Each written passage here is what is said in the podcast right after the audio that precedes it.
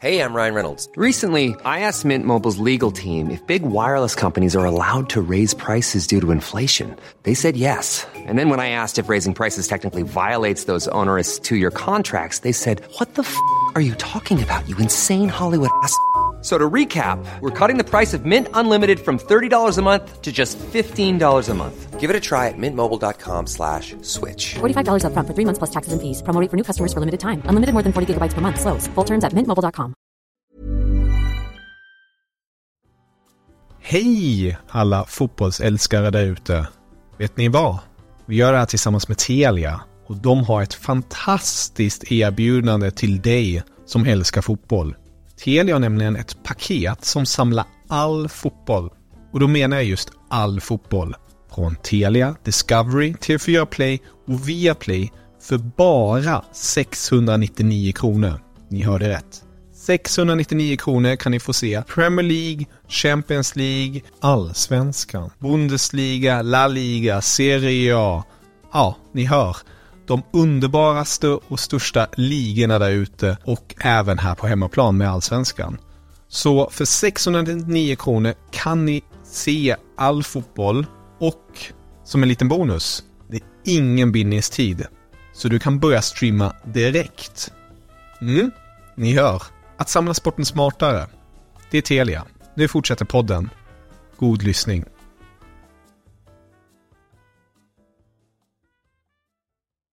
Ja, då är det en ny vecka och självfallet har vi ett nytt avsnitt att bjuda på av Fotbollskanalen Topp 5. Som ni hör är Leo inte närvarande just nu. Det är för att han skäms. Han skäms åt mina vägnar. Förra veckan hade vi ett avsnitt där eh, Leo och jag gick igenom topp 5 anfallspar och ja, det blev en hel del kritik kan man lugnt sagt säga efter den listan som jag bjöd på och ja, jag förstår kritiken men Ibland får man helt enkelt stå sitt kast med, med den listan som jag bjöd på. Men det underbara är att ni hör av er och tycker till. Och bland annat hörde Viktor Lovgren av sig och bjöd på en duo som vi inte nämnde. En riktigt fin duo, nämligen Mancini och Vialli från Sampdoria-tiden. En riktigt fin duo. Han nämnde även Klinsmann och Fölla, något som Leo tog upp i podden. Stark duo. Personligen tycker jag väldigt mycket om den.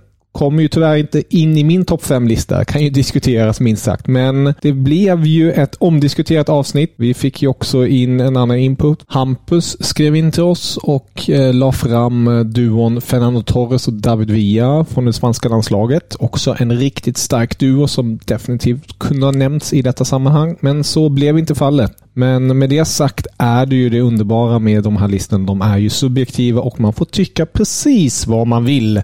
Och det ska vi också göra i veckans avsnitt där Nima gästar oss och går igenom topp fem mittbackar i Serie A någonsin. Och här snackar vi någonsin. Alltså, ni kommer få en ordentlig historielektion av den kära Nima som berättar det ena och det andra. Och Leo självklart, han lägger fram sin lista också. Så häng med här och njut av ett minst sagt underhållande avsnitt och lärorikt.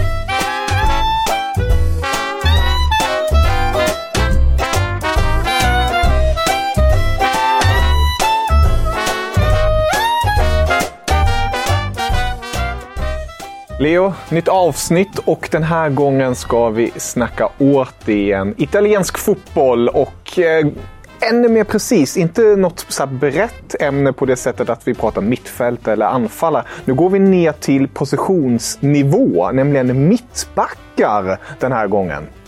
Ja, och det är ju en jäkla speciell position framförallt i, i Serie A. För om vi har tyckt det varit svårt tidigare att plocka ut liksom bästa anfallarna i Premier League eller bästa anfallarna i Serie A.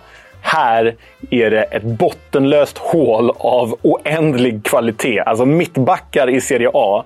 Alltså, försvarsspelet är ju Serie A's historiska adelsmärke. Och nu ska vi fiska upp fem mittbackar ur den här historiska påsen. Alltså, jag vet inte hur det var för vår kära gäst här när han, när han förberedde sig, men min bruttolista är ju typ på 102 man. För så många bra världsklassmittbackar har det funnits i Serie A. Ja, det ska bli väldigt roligt att höra din lista, men framförallt också väldigt roligt att höra vår, vår gästlista, nämligen Nima som är på besök här, eller digitalt besök rättare sagt. Men eh, du är med oss. Ja, tackar för inbjudan.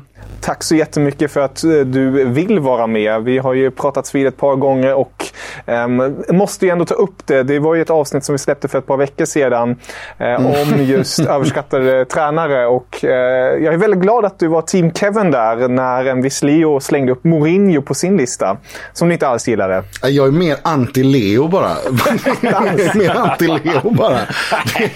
jag, alltså, du, kan inte ha, du kan inte ha en lista och prata överskattade tränare när du har, när du har Mourinho på den listan. Liksom. Det, jag, jag bryr mig inte hur du lindar in det Leo. Det, det, du har bara fel. Ja, an, anledningen till att du tycker det är fel är ju att du är, som vi behöver sätta i kontext, du är ju en ja. interista till vardags, eller hur? En mm. stor interista och, och driver bland annat. Semprointer.com som jag startade 2012 eh, som är en nyhetssida. Vi bevakar Inter på engelska. Så där, jag, menar, där, jag vet inte om du söker stöd här Kevin, för det är väldigt, som du hör, Nima är ju väldigt partisk i frågan Mourinho. Nej men alltså vad fan. ursäkta svor jag här, redan två minuter in.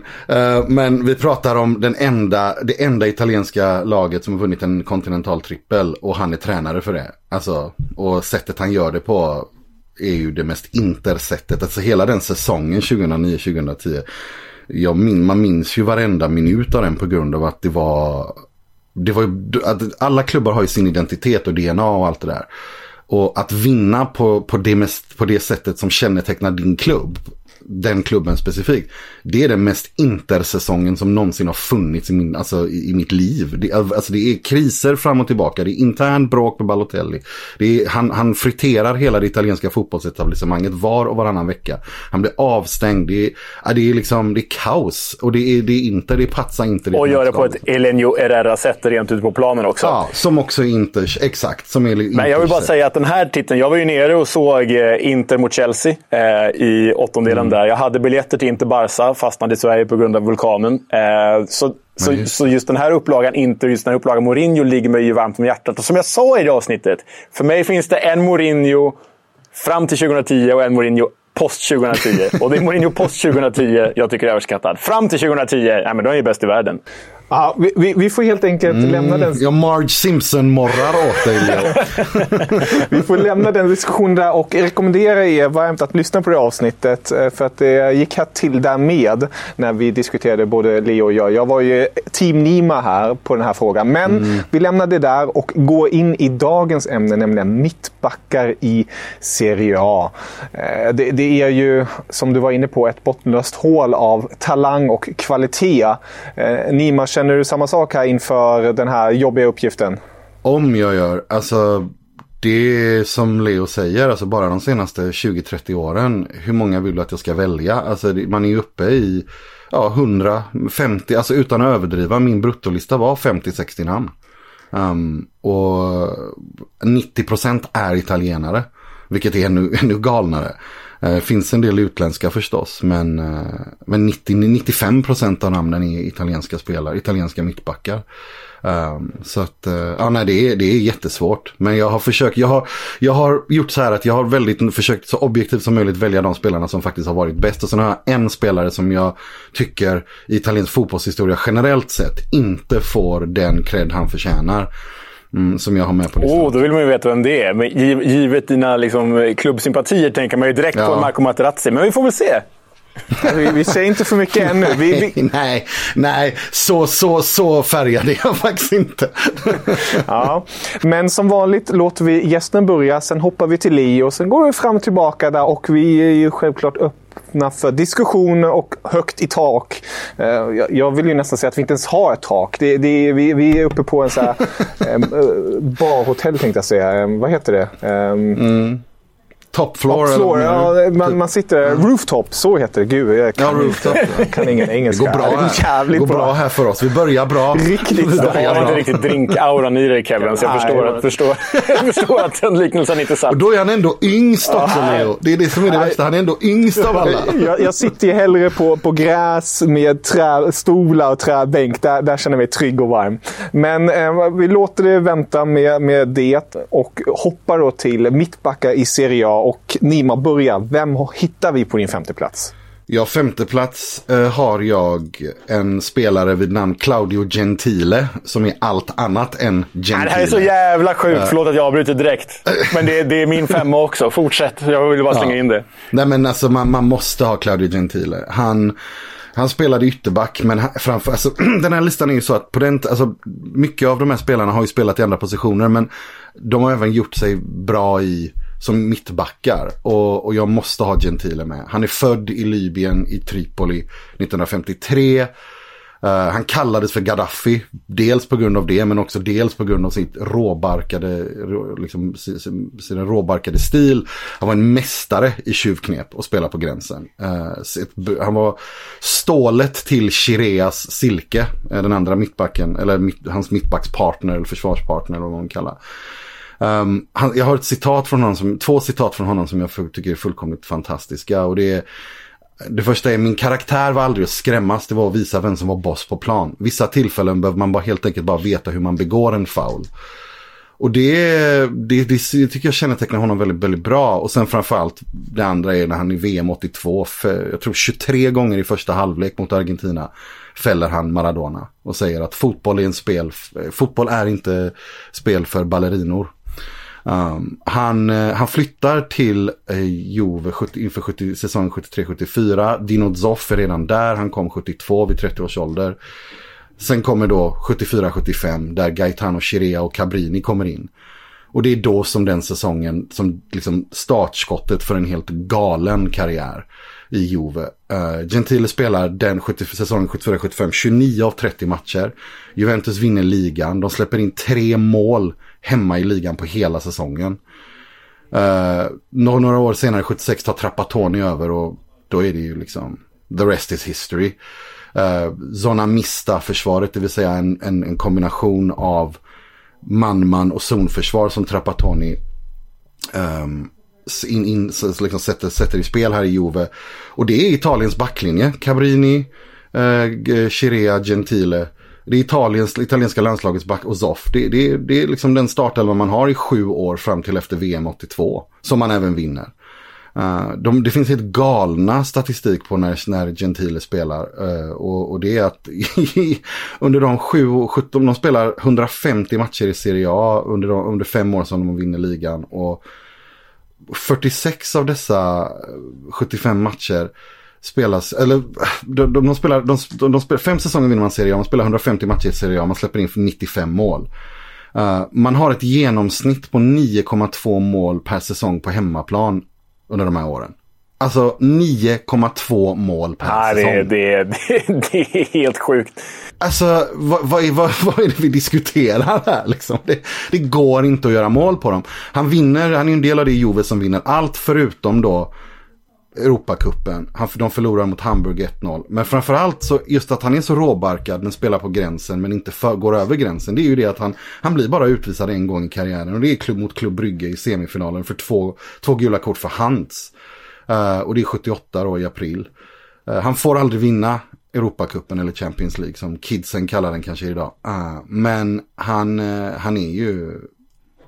Det är, han måste finnas på en sån här lista. Och som sagt, det är ju min femma också. Jag håller med dig till, till 100% här Nimo. Och det är en sån jäkla intressant story också. För som du sa, Gentile är ju född i Libyen. Han kallas ju för Gaddafi, vilket är jävla... Som var ju Libyens diktator. Liksom. Och det är jävligt orättvist mot honom. För han flydde ju. Han och hans familj behövde ju fly och lämna Libyen när Gaddafi kom till makten. Så det är ju något som han tog avstånd från själv. Att liksom dömas som Gaddafi trots hans hårda spelstil och trots hans libyska eh, ursprung.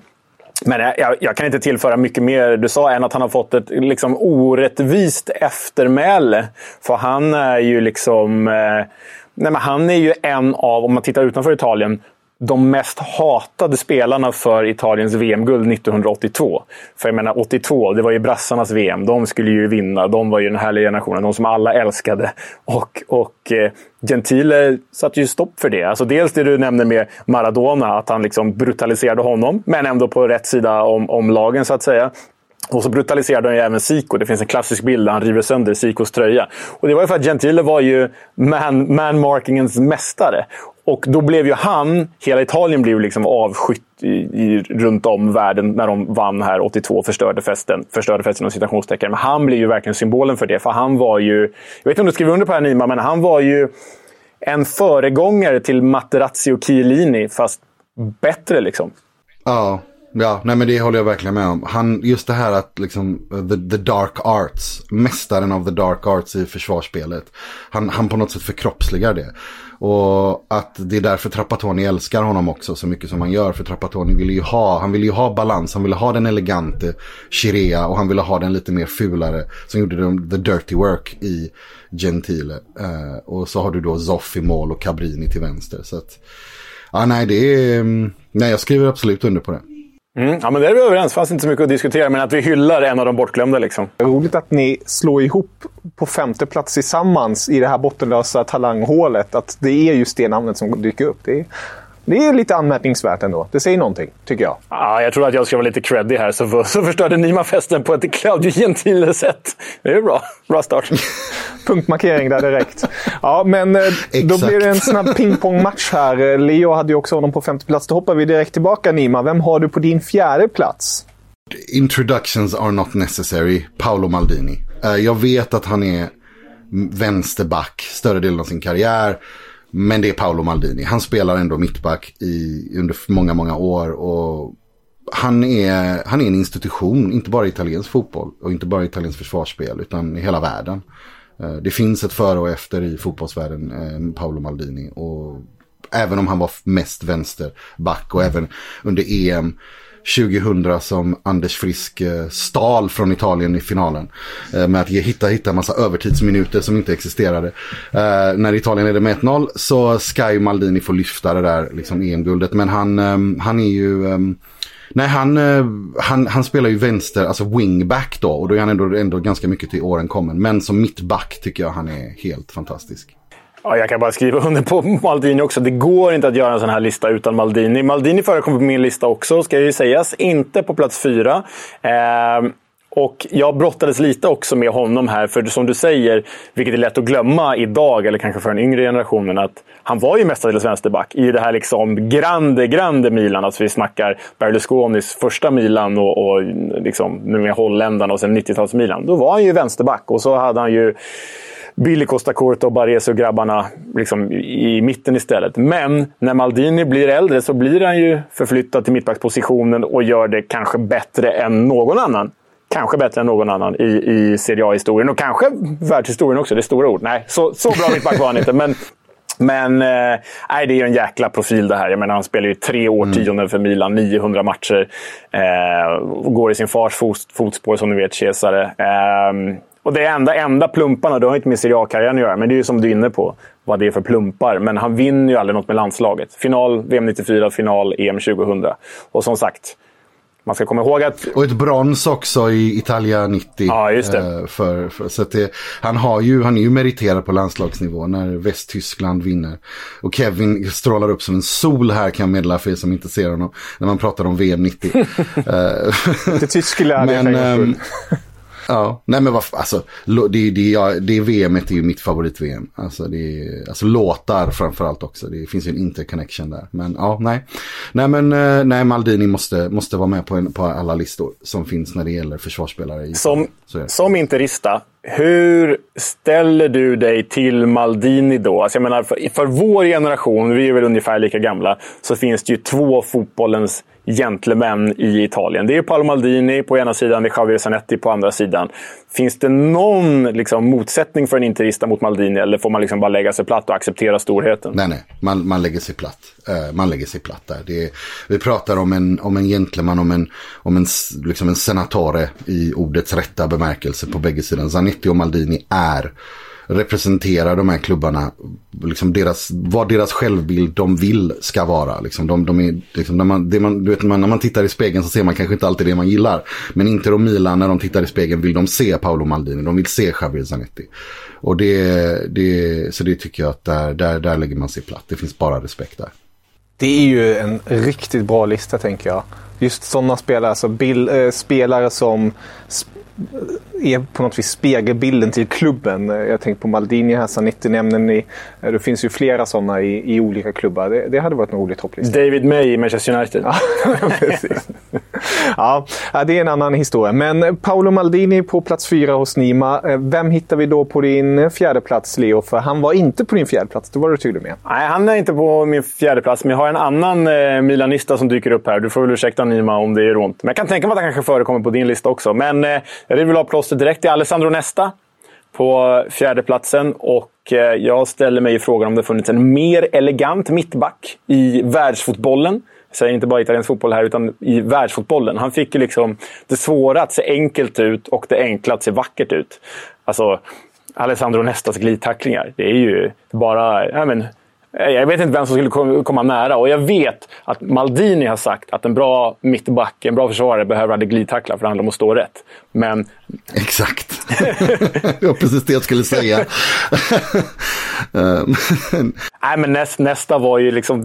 Visst, då kanske han inte var rätt positionerad hela tiden, men han gjorde de här så, så delikat, de här, de här glidtacklingarna. Dessutom var han väldigt passningssäker. Han var liksom en fusion av en, en italiensk försvarares defensiv och en brasiliansk försvarares bollföring. Äh, det är någonting väldigt vackert över Alessandro, Alessandro Nestas spelstil och det han gjorde. Men han, han var ju med eh, och i, i sitt egna Lazio och tog dem till deras andra scudetto någonsin. Sen förde han ju Milan till Champions League-finaler och, och ligatitlar. Och, och, man får säga att han var den bästa i sin generation med Fabio Cannavaro i alla fall eh, italiensk fotboll. så. Vad säger ni? Va? Ja, alltså det, det, den mittbacksparet där, Cannavaro Nesta, det kändes ju lite grann som ett som fusk. Alltså, när man, man, man kollade bara på dem och de var så mycket bättre än alla andra mittbackar under den här perioden tycker jag. Jag tycker de är, alltså Turam kanske kommer i, kan man säga under den här perioden kommer i, och, och Desai till viss del och, och, så. Men, men jag tycker de två är ju helt, helt galna. Um, och jag minns VM 2000 där när, eh, alltså, när man spelar, Zoff spelar med en trebackslinje och han vill ha Maldini vänsterut. Och spelar Mark Giuliano som i, som, som, i den här trebackslinjen. Och jag, var väldigt irriterad över det för att eh, han orsakar ju straffar. så han är ju inte tillräckligt bra. Och, och, speciellt när man spelar utanför Serie A så, och, eh, som Juventus-spelare då kommer man inte undan med samma saker. Zing, zinger fick jag den också. men, eh, nej, men, nej men alltså jag minns det så tydligt. Jag, jag minns att jag ville se Maldini, Cannavaro nästa uh, i, i trebackslinjen. Och jag fick inte göra det. Jag var grinig över det. Det är någonting jag inte kommer. Alltså EM 2000 som du märker är ett öppet sår här. Jag kan inte släppa EM EM 2000. Jag bryr mig inte hur många titlar i Italien har både vunnit EM och VM sedan dess. Jag kan inte släppa EM 2000. Jag, jag kommer aldrig kunna släppa det. Det är så slarvigt. Så att, ja. Vi borde kanske prata och ha en lista om så här landslagstrauman också. För för mig som... Nej, nej öppna inte den dörren. Nej. för mig som också uh. växte upp som en italofil och hade Francesco Toldo på en piedestal. Jag hade ju Toldo och Christian Vieri som mina två absoluta favoritspelare. Att Toldo näsblodig fick släppa in det där jävla avgörande målet från Frankrike. Ett. Uh misstag under hela turneringen och det är det han ja. gör där. Ja, det. Det och det kom ju bara för att han hade blivit sparkad i plytet innan med nä och hade näsblod. Alltså. Nej, det, det, det, jag är ännu inte lika bitter som du, men jag är fortfarande bitter. Och sen om vi ska stanna lite vid landslag och nästa jäkla synd att det blev som det blev för honom. För jag menar, 2000, är som, som ni var inne på, spelar, spelar ju typ inte. Spelar inte. Eh, 2006, skadad. Vilket ju blev bra för Italien eftersom Materazzi kom in och såg till att de vann VM. Men för nästa var det ju en... en, en ja, men, katastrof. Ja, men personlig fotbollsmässig katastrof. Och sen då vill han ju de vill ha med honom till EM 2008 och VM 2010, men han tackar nej för att han vill fokusera på klubblaget och känner sig liksom gammal och skadad. Så jag vet inte, en hel och frisk nästa där skadan inte tagit ut sin rätt hade vi pratat om idag som ja, men, kanske den bästa någonsin. Det är nog mycket möjligt. Alltså jag tycker det är en bra poäng du tar upp där. För just landslaget, han har ju otur där. Alltså 2002 VM, det skandalösa VMet eh, som vi alla vet vad som hände där. Där är han en del av det. 2004 Eh, det skandalösa Doe Doe. Eh, som också om vi pratar landslagstrauman. så att eh, nej han har ju otur på landslagsnivå, det har han. Men jag menar när, du, när vi pratar på klubblagsnivå. Eh, från Lazio till Milan. Där är han ju han är absolut fantastisk. Men det, det, visar ju bara på hur bra den här listan är. För han är inte på min lista. Uh, Herregud. Uh, men jag har... Han finns inte på min ah, lista. Gud, men det, vi borde göra en så här topp 5-lista eh, mittbackar i Serie A som inte är med på topp 5-listan. Mittback. Den... Nej, men det, man kan, alltså det, det, topp 5-lista, det är en topp 100, alltså så här topp 10-lista minst. För att det är så många bra spelare, så mycket fantastiska världsklasspelare som inte är med. Ja, nej, men, nej, men precis. Eh, vi, vi eh, får väl anledning att avslöja avslöja eh, framöver vilka som inte är med på listan. Men okej, okay, nästa är inte med på din lista. Det är ett utropstecken. Det kommer nog fler. Och vem hittar vi då på din tredje plats, Nima? För nu kommer vi till pallplatsen. Nu, nu blir det ju medaljer som ska delas ut här. Ja, och där har jag eh, valt, som jag sa i introduktionen här, om en spelare som faktiskt tycker jag är orättvist väldigt bortglömd. Eh, det är La Grande Inters på 60-talets lagkapten Armando Picchi. Uh, född i Livorno 20 juni 1935. Är en av fotbollshistoriens bästa libero. Uh, vilket automatiskt betyder att han är en av fotbollshistoriens bästa mittbackar. Och, alltså inte bara i Italien utan hela världen. Det, det, han är helt fantastisk. Han, han börjar inte som libero utan börjar som anfallare eller, och sen blir mediano. Vilket är en typ av defensiv mittfältare. Han blir högerback eller terzino. Innan han kommer till Inter och Helenio Herrera gör honom till en libero. Eh, en legendarisk italiensk fotbollsjournalist Mario Gerarducci beskriver honom under den här perioden som den sista barriären framför målvakten som aldrig lämnar försvaret oskyddat, som krigar för varje boll i luftrummet utan att vara ett fenomen i luften. Uh, han beskrivs bland annat, han, liksom, han, att spela med, med Picky på plan är som att ha en tränare på plan. Um, han kommer till Spal i Ferrara från, uh, från Livorno och presidenten, den legendariska Spal-presidenten Paolo Mazza, i hans anteckningar hittar man den här beskrivningen om honom, vilket jag tycker är lite smårolig. Grym höger, svagare vänster, lite usel i luftrummet. Tendens att gå framåt, köp honom omedelbart. det är fint sammanfattat. Ja, det är så bra va? Um, och det, man ska komma ihåg att den enda säsongen han spelar i Spal, i Ferrara, då slutar Spal femma i Serie A, vilket än idag är deras bästa ligaplacering någonsin. Uh, året därpå blir han köpt av Inter, av Angelo Moratti. Uh, han blir lagkapten 1964. Och han blir lagkapten för det bästa Inter som någonsin funnits sett till Grande Inter. Menar, vi pratar La Grande Inter. Det är tre ligatitlar, två Europakupper. Man är nära att vinna en trippel redan säsongen 64-65. Men man förlorar finalen i Coppa Italia mot just Juve.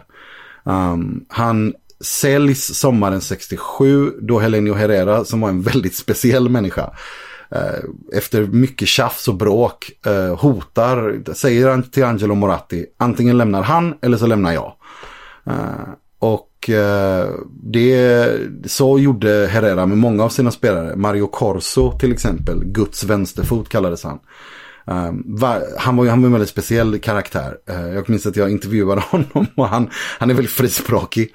Uh, och jag, det kan man inte, det kanske att se att det inte uppskattades till exempel av en sån som Herrera som var väldigt disciplinerad och det är jag som bestämmer och så vidare. Men varje sommar ville han sälja uh, Mario Corso och varje sommar mäklade Angelo Moratti fred mellan Helenio Herrera och Mario Corso. så det var, det var, det liksom så går, så går sägnen. Och, Tyvärr så skickar han ju iväg honom eh, den sommaren 67. Eh, och eh, jag menar, det slutar ju inte så, Picky är ju inte nöjd över detta. Han säger ju att om inte är skyldiga El Mago mycket, vad är då inte El Mago skyldiga han spelar, oss spelare som spelade för honom? Mm. Um, och det, det, det, och det, det hela blir ju lite mer tragiskt, det kommer in på alldeles strax här. Men han har ju väldigt otur om vi pratar om det, angående det här med landslaget och otur i landslaget. Han, han anses vara för defensiv, vilket är lite småroligt. man, man tyckte att han kanske var. Eh, och av dåvarande förbundskapten Edmondo Fabri. Och det är därför han inte spelar så många landskamper under denna. Han missar ju bland annat v, i VM 66. Men Inför EM 68 så startar han alla kvalmatcher och spelar alla kvalmatcher. Men tyvärr då, april 68, bryter han höften. Sista, och det blir hans sista landskamp och han får inte spela EM. Det EM som Italien vinner då hans lagkamrat blir lagkapten i det Italien om jag inte är helt fel, Giacinto Facchetti. Så han har bara 12 matcher eh, för det italienska landslaget och den sista är då matchen mot Bulgarien där han skadar sig. Eh, han är ju ganska bitter, eller bitter, han är ledsen över detta och säger att han hade velat spela VM 70 också. Och han dör ju dessvärre i cancer eh, strax innan han ska fylla 36. Uh, eh, i 1971. Eh, och han är ju från Livorno som sagt och begravningsprocessionen följs av alla i den stan. Och stadion, arenan, bär hans namn, Stadio Armando Picchi. Ja, det, är ju, det här är en jäkla historielektion. För jag, om man får självgod, jag brukar ju tycka att jag är liksom rätt bra påläst när det kommer till fotboll. Men Armando Picci för mig, har ju liksom bara varit en, en stor son av Livorno som fick namnge arenan. Liksom första gången jag stötte på Armando Picchi, det var ju när Livorno gick upp i Serie A och Cristiano Lucarelli bombade in mål där. Så äh, kul att höra det här, för Eh, det är ju, jag menar, jag har ju läst lite om honom som du är inne på. Han är väl liksom den som typ fostrar Giacinto Facchetti också. Eh, en av Inters absolut största, om inte den största, i, i historien. Så nej, jag, jag, det här var mycket mer än vad jag visste om Armando Picchi. Så om du säger att, att, du säger att han är bortglömd, det har du nog eh, en eller två eller tre poäng Nej, men det är, så, det, är så or, det är så orättvist för att han är ju lagkapten för det Inter. Alltså han är ju, lag, han är ju symbolen för det Inter. Han är ju, alltså den här, liksom, han är anledning, alltså han är liksom the bedrock on which Inters defense lay. lay. Alltså det är sådär, han är, han är pappan i det laget, han är grundbulten i det Inter. Han, han, ehm, den här ikoniska fotot på honom när de landar från flygplanet efter att ha vunnit Interkontinentalkuppen där han håller både Europacupen och Interkontinentalkuppen. Alltså det är sådär ikoniska foton. Um, och han blir ju tyvärr ganska bortglömd. Även bland Inter-supportrar tyvärr. Jag menar han var, väljs ju in i italienska fotbollsförbundets Hall of Fame. Han är ännu inte invald i Inters egna Hall of Fame. Så alla interister som lyssnar på detta. Borde, ja det är skandalöst. Så att det är alla interister som lyssnar på detta. Nu har ni någonting att göra när nästa omröstning startar i sommar. Eh, han ska in i Hall of Fame. Eh, för han är det lagkapten för det bästa Inter som någonsin funnits meritmässigt. Ja, jag kan bara stämma in här med Leo. Otroligt intressant att höra den här storyn och eh, få ta del av den här historielektionen. För att det är ju som bekant ett tag sedan eh, det här var på tapeten och eh, man har ju inte koll på allt och det är därför det är så himla roligt att ha med gäster som är så inbitna i de här ämnena så att man får ta del av kunskapen. Det, det uppskattas enormt mycket. Jag minns att när, vi, när du frågade om jag skulle vara med så var jag väldigt tydlig om, om man fick ett önskemål, nästan snudd på krav. Mm. så här, om bara om det handlar om Serie A's bästa mittbackar. För det, är sådär, det vill jag prata om. Det är viktigt jag, jag slängde först upp försvarare, men då kom kontringen. Nej. Mittbackar. Jag bara, okej, okay, ja, det var tydligt. en Tertino, en Tertino, en mittback är mittback liksom. Det, det, det, nej, mm. blanda inte upp saker här.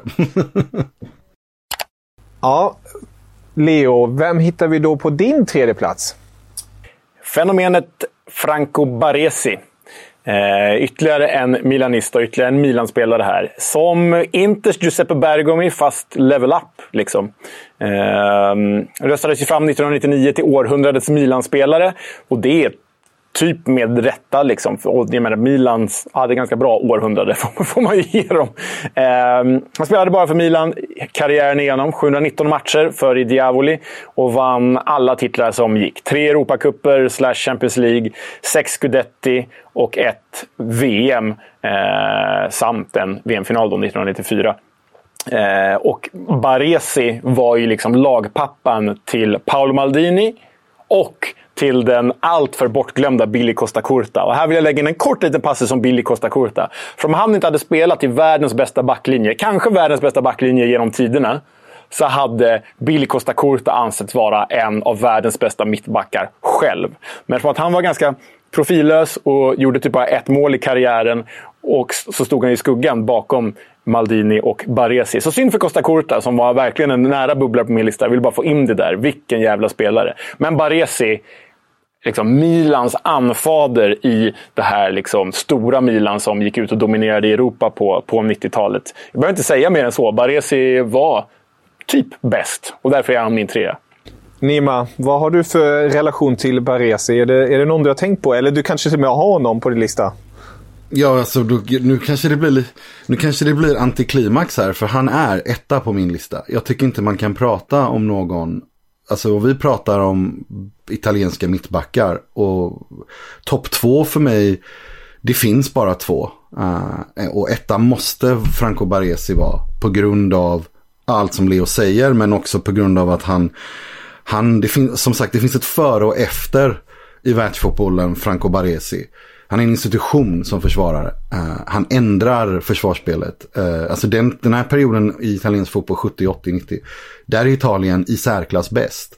Eh, och försvarsspelet är adelsmärket. Och de här är, spelar på en nivå och de, de, de lyfter försvarsspelet till en nivå som gör att jag till exempel sitter här och kräver att vi ska göra en lista om just mittbackar för det är så viktigt för mig. Så det, det, alltså de är, nej men han är, det, det, finns ingenting mer att tillägga. Han, det enda man skulle kunna säga är ju att alltså VM 82 där, är ju inte, där startar ju, alltså han är ju inte ordinarie, utan där är han ju, spelar han ju andra fiol. Som vi kommer till, skulle jag tro. Bakom andra. Som vi kommer, vi kommer få, som vi kommer till. Ja, som vi kommer till. Uh, och, um, det, och när han ska då leda Italien till VM-guld ja, då bränner han ju en straff. Alltså han kommer ju heroiskt tillbaka. Man kommer, han, liksom, han är ju skadad. Han bryter ju armen eller benet. Tror jag. Nej, armen är det han bryter. I, i USA och i VM 94. Och kommer tillbaka magiskt tillbaka till finalen. Um, och, och, tyvärr blir lite av straffsumpare där. Alltså han räddas ju av att Roberto Baggio missar ännu mer, ännu värre. Och mer, ännu, ett ännu viktigare avgörande liksom, tillfälle. Varför är det så att man bara kommer ihåg de två? För det är väl, vad är det, Massaro som bränner den tredje? Va? Massa, ja, ja, man, man, man, man, glömmer Massaro. Massaro. Man tänker bara Baggio och Baresi, eller hur? Mm. Ja, men det är för att det är sådana fruktansvärda missar. Uh, alltså det är en sak att målvakten räddar en dålig straff, men när du det är satellitstraffar. Liksom. Mm. Är, Av de spelarna också. Ja, det är liksom, ja, ja, jo, så är det väl. Det är det. Mm. det, är det. Och så Baggio ska inte missa, han, nog, jag aldrig, alltså, han ska inte missa en straff nej, på det här sättet. Nej, nej, nej, liksom. verkligen inte. Det får inte hända.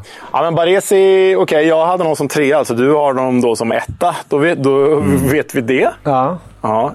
Kevin, nu har vi kommit så långt så jag brukar fråga dig. Saknar du några här? Alltså nu, jag, är, jag är så djupt, eh, långt ute på djupt vatten här och när ni tar upp de här storheterna eh, och lägger fram dem med era fina argument och alla deras titlar, vad de har skapat och eh, gjort på planen så, så känns det rätt så ynkat att komma med mina namn. Men ett namn som, som jag har alltid varit svag för eh, sedan barnsben och eh, som faktiskt har spelat i ditt Inter och varit en del av det Inter. Kanske inte varit den mest betydande där, men han var i alla fall med trippel-Inter. Fan vad jag vet vem det här är för övrigt. Nu kommer brassen. ja, nu kommer brassen. Och eh, det finns i Tyskland snackar man fortfarande om eh, hans löpningar och kallar dem just efter honom. Nämligen Lucio-löpningarna, när man bara springer mm. rakt igenom planen. När, när mittbacken bara får spel och bara nej, jag går själv och, och tar skott eller bara springer in i motståndarens straffområde.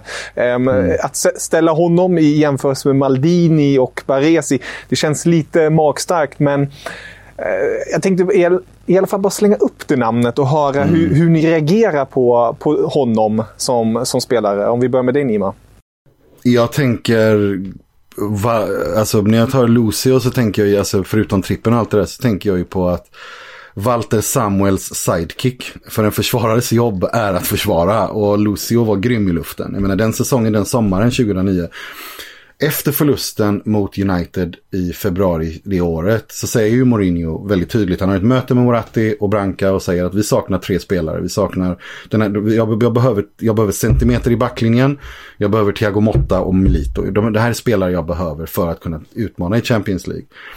Och uh, Lucy och, och, och, han insisterar på Carvalho. Uh, men Branca, som Mourinho sen berättar, säger lita på mig, Lucio kommer klara det här galant. Uh, och det gör han ju för, för en spottstyver faktiskt. Jag menar man får ju komma ihåg att han kommer ju väldigt, väldigt billigt till Inter. Uh, gör den där magiska säsongen och, och men framförallt så är det ju Samuel för mig. Jag tänker Samuel när jag hör Lucio. Från ett interperspektiv. För att eh, Walter, Sa eh, Walter, Samuel är, alltså om vi pratar om Serie A's bästa mittbackar, han är en sån som, eh, är det sjukt att han inte kommer med uh, på den här listan. Men, men tyvärr är det så. Jag känner väl också så här att, eh, nu har ju du tolkningsföreträde ur intersynpunkt här, men för mig var också Ilmoro Samuel var ju liksom the brick, the wall. Mm. honom passerade man inte. Och Lucio var ju fantastisk. Och den där säsongen är ju helt fenomenal av honom, det ska man också säga. Men Lucio var ju en polerad Daniel van Boyten. Alltså, så. jo, jo. Nej, men van Boyten hade ju exakt samma löpningar. Till, alltså, nu ska, nu, inga andra jämförelser i övrigt. Men det är ju... grader i helvetet, Leo, Nej, men det, det, kommer bli värre här nu. Men, men vad vi på svenska kallar för Andreas Granqvist-löpningar. Ju. Alltså, det är ju, herregud. Ja, men det är, ju den, det är ju den typen av försvarare. Du ger mig PTSD med det här. jag, menar, jag sa inga jämförelser i övrigt, men det är ju den typen av löpningar som gör de här mittbackarna väldigt spektakulära. Alltså, Lucio var en väldigt spektakulär mittback och med boll kanske en av de bästa i världen. Men liksom det här andra som en mittback verkligen ska göra, det vet jag inte riktigt om man hade på den yttersta nivån. Som typ Ilmoro hade. Så. Du får inte använda Andreas Granqvist och Lucy i samma mening. Jag kommer ligga i fosterställning i duschen efter det här. Jag är helt traumatiserad, Leo. Vad håller du på Bara med? Bara sättet att föra fram bollen upp i banan. Nej, det var enda, nej, enda nej, sluta nu. enda jämförelsen. Jag, blir, alltså, jag, jag, är helt traumat, jag är traumatiserad nu. Mår dåligt. Ja, men, har, jag vill höra någon mer. Jag vill höra någon mer. Saknar du någon mer när vi går vidare? Alltså, jag, jag är ju lite yngre än er och har inte, är inte lika beläst när det kommer till den italienska fotbollen eh, back in the days. Ehm, så jag tar fram ett annat namn som huserade ungefär samma tid som Lucio och som faktiskt bar en Scudetti med Milan som var deras sista fram tills nu senast när, när Zlatan återigen hade återvänt och hjälpt dem till det. Och det är Thiago Silva, en annan brasse. Eh, lite roligt som tysk här nämna eh, brassar hela tiden. Men Thiago Silva är också på något sätt i modern tid tycker jag eh, lite den här graciösa mittbacken lik då inte för stora jämförelser med Maldini och nästa kanske, men lite åt det hållet. Att det finns en elegans över honom i det hela. Vad tycker du Nima? Håller helt och hållet med. Men om man pratar mittbackar från ett modernt perspektiv. Thiago Silva är ju förkroppsligare ju liksom någonstans allt det där. Han var ju, han var ju rätt komplett när han var som bäst. Och han var som bäst om du frågar mig i Milan. Uh, men nej, så jag håller helt med.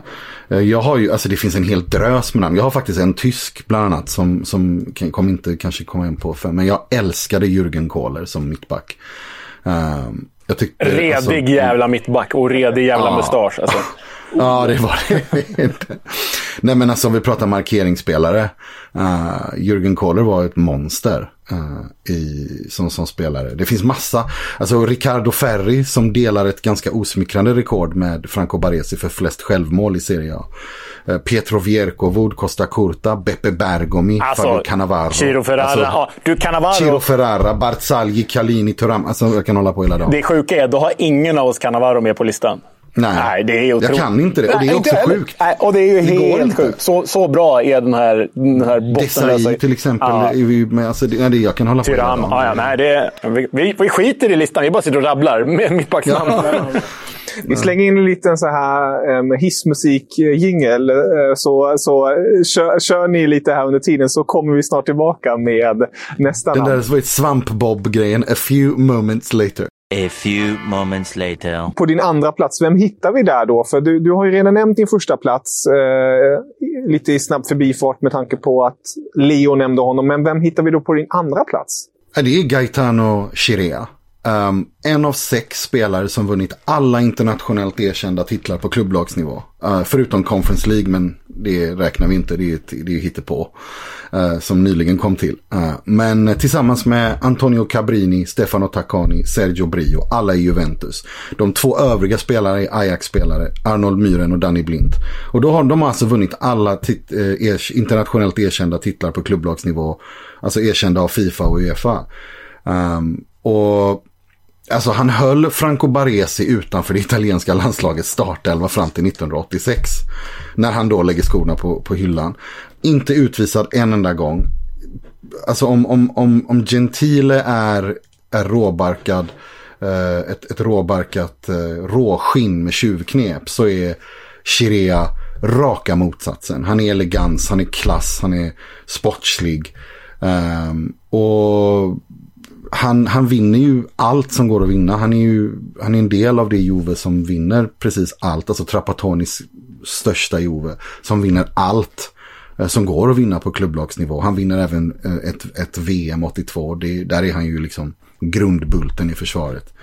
Så att, eh, nej, det, det, man kan inte inte ha med Chirea. Kurvan, kurvorna, alltså Juventus kurva, både nu i den nya och gamla, kallas för kurva Chirea. Och jag skriver under på det, för Chirea är ju min andra plats också. Det är väldigt lika, väldigt lika trots, trots den bottenlösa påsen. Men eh, jag vet, jag vet inte vad man ska tillägga mer än att så här, jag har inte upplevt Chirea i, så. Jag är för ung för det. Men jag har ju sett, läst om Chirea och jag har sett Chirea i efterhand. Och jag tycker man ser, på tal om elegans, jag tycker man ser likheter med Alessandro Nesta som vi pratade om tidigare. Att det är Exakt. oerhört elegant Exakt. och oerhört, oerhört lugn. Men så har han ju också den här som han verkar vara otroligt hyllad för. En liksom förlaga till både Maldini och, och Javier Zanetti. En gentleman. Liksom. Eh, så han och Gentile, då, råskinnet, verkar ha liksom, eh, funkat ytterst bra tillsammans. Så nej, Chirea är ju den stora i Juventus. Och är man den stora i Juventus, det är man med på en sån här lista. Så är det bara. Exakt därför har jag, har, så har jag resonerat också. Um, och liksom när, jag tänkte också just om nästa grejen som du tar upp där. Det är elegansen. Det är, det är stil, klass. Alltså att, att föra sig, att göra försvarsspelet vackert. Det, det har man ju sett. Jag är också lite för, för ung för att sett honom live på det sättet. Men man har, just, man har ju nördat ner sig i gamla, gamla matcher. Jag menar, jag, brukar, jag är så störd så att jag brukar kolla upp. Eh, eh, när jag är förkyld och sånt så sitter jag och kollar, kollar på gamla, alltså ett, väljer ett lag i ett VM och kollar igenom alla matcher. Och då har man kollat VM 82, Italien några gånger, eh, Argentina 86, Tyskland 90 och så vidare. Fan vad mäktigt. Så att, ehm, eh, ja, nej, nej, men Chirea måste, måste det, det, finns ingen, det finns ingenting att tillägga här mer än att han dör ju väldigt under väldigt, väldigt tragiska omständigheter. Eh, en, bi, en tragisk bilolycka i Polen där hans bil, där han sitter i klockan med en lastbil. Lastbilen har fyra stora cisterner med bensin som exploderar vid kollisionen. Eh, Han blir bara att, ja. 36 år gammal, han, han också. Ja. Nej, det är mörkt. Usch. Ja, Men försvara kunde han. det kunde han verkligen. Leo, du nämnde din tvåa redan och vi har ju Nimas etta här. Så den enda som är kvar är ju din etta. Ja, och den är ju inte riktigt kvar för att eh, Nima har redan haft honom. Jag sa att han skulle komma senare på min lista. Och det, jag vet att det blir... Jag gjorde en avvägning här, för Paolo Maldini är ju min etta då. Och som mittback är jag ju liksom... Så här, som mittback är jag ju med på att både Cherea och Baresi var större och bättre än Paolo Maldini. Men jag landade någonstans i att, så här, he, och det var kanske lite fel nu när jag sitter så här i efterhand, men jag landade någonstans i att så här, fenomenet Maldini, karriären Maldini fick sammanfattas av den här första platsen. Men nu när jag sitter här och säger det så känner jag nog att Cherea borde varit min etta och Baresi min tvåa och Maldini kanske trea. Men ja, nu är det så. Maldini etta fick sammanfatta, för att sammanfatta hela, väs, hela hans väsen, inte bara mittbackspositionen. Liksom. Nej, det finns ju inte så mycket att lägga till där känner jag. Eh, det är Paolo Maldini, alla känner till Paolo Maldini. Alla, de som inte har sett honom spela, som sagt, nu för tiden kan man faktiskt se matcher. Eh, det finns online. Gå och kolla på hur, hur han gör försvarsspelet. Han lyfter försvarsspelet till en annan nivå. Vi har alltså, vill jag bara säga, ur den här bottenlösa påsen. Och Nima och jag, vi, vi känner ju inte varandra egentligen så, mer än över, över sociala medier. Vi har träffats en gång i Göteborg, tror jag. Eh, men att vi råkar ta ut fyra av fem samma gubbar ändå. Det säger någonting om de här fyra gubbarna som vi har samma. Vilka var det nu? Det var ju Gentile, det var Baresi, Chirea och Maldini. Så de fyra ska väl kanske vara på en sån här objektiv lista då också uppenbarligen. Nej men alltså vi, pratar ju, alltså som sagt det är ju, talangen är ju galen på den här nivån. Men det går inte att komma bort från de här fyra. Eh, och som jag sa, jag valde Armando Picchi på grund av att jag tycker han är orättvist bortglömd. Ehm, för jag tycker att är man lagkapten i det största Inter som någonsin har funnits så ska man vara med på en sån här lista. Själv fick jag liksom, när jag pluggade i Florens för en massa år sedan, då fick jag nöja mig med mittbacksparet Alessandro Gamberini och Dario Dainelli. Det gick ju ganska bra då, men de var inte, när, de var inte med på bruttolistan om vi säger så. Och Marco Di Loreto var tredje gubben de. På den. ja. Nej, nej, de är inte med på listan. Men alltså, Beppe Bergomi, att han inte är med. Riccardo Ferri, Vierco Volkoska, Nesta, Cannavaro, Turam, Chiellini, tycker- Ciro Ferrara. Där pass, alltså det finns ju så Samuel många som- Aldair. som- Ja, ja. Ja, Samuel Aldair, ja, ja, nej, det, är, det är galet. Nej, men det är, ju så, det är ju så att den här perioden i, i italiensk fotboll, från 70, sent 70 eh, till, till, tid, till tidigt, alltså mitten på 90, till sent 90, det är ju den, det är den gyllene eran, alltså, kan man ju säga, liksom, för den moderna italienska fotbollen. Och där, där, där, är, där producerar Italien de bästa försvarsspelarna, de bästa målvakterna. Hej, hej. Målvakter kan vi diskutera en annan gång. Men Nej, det, det, jag är ledsen. Dino Zoff är ju Buffon, alltså Buffon, Zengab Zoff, Buffon är ju... Toldo, Pagliuca. Alltså, i Italien. det, det, jag är så är ledsen. jag är ledsen. Peruzzi har vi inte ens nämnt. Ja, det är en annan lista. Ja, precis. Vi har inte ens... Nej, det är en annan lista. Alltså, jag tycker ju någonstans att Bodo Ilgner kan vara en av de sämsta målvakterna som har vunnit VM. Jag tycker det är... det- Jag, blir, alltså jag älskar det, VM, tyska, det tyska VM-laget. Men jag blir faktiskt nästan personligt förolämpad över att han är världsmästare. Ja, det var, ett, det var jättekul att vara med. Tack för inbjudan. Och jag kommer Det får du gärna göra. Och sen eh, som sagt, det gör jag. Och sen får Leo sluta ha fel. Gärna. Du får välja att Idag sluta hade ha du fel. ganska mycket rätt ändå. Ja, idag hade du rätt. Idag hade du rätt. Men, men eh, det, det här Mourinho- Mourinho-grejen får vi ju diskutera. Ja, verkligen. Och ni lyssnare, skicka gärna in era listor. Eh, det kanske är så att ni har några fem helt andra som ni gärna skulle vilja argumentera för ännu mera eller annat. Eh, det är alltid glatt och roligt när ni, när ni skriver till oss, även gott och ont. Vi vill ju engagera, det är ju det som är huvudsaken, tycker jag. Att, att få en form av samhörighet med allihopa. Och att man får tycka vad man vill. Ja, ja, hör av er. In med listorna bara så kan vi såga varandra. Det blir kul. Wunderbar. Men med det sagt, Nima, sköt om dig så hörs vi snart igen. Och Leo, vi hörs också snart igen. Ci vediamo. Auf.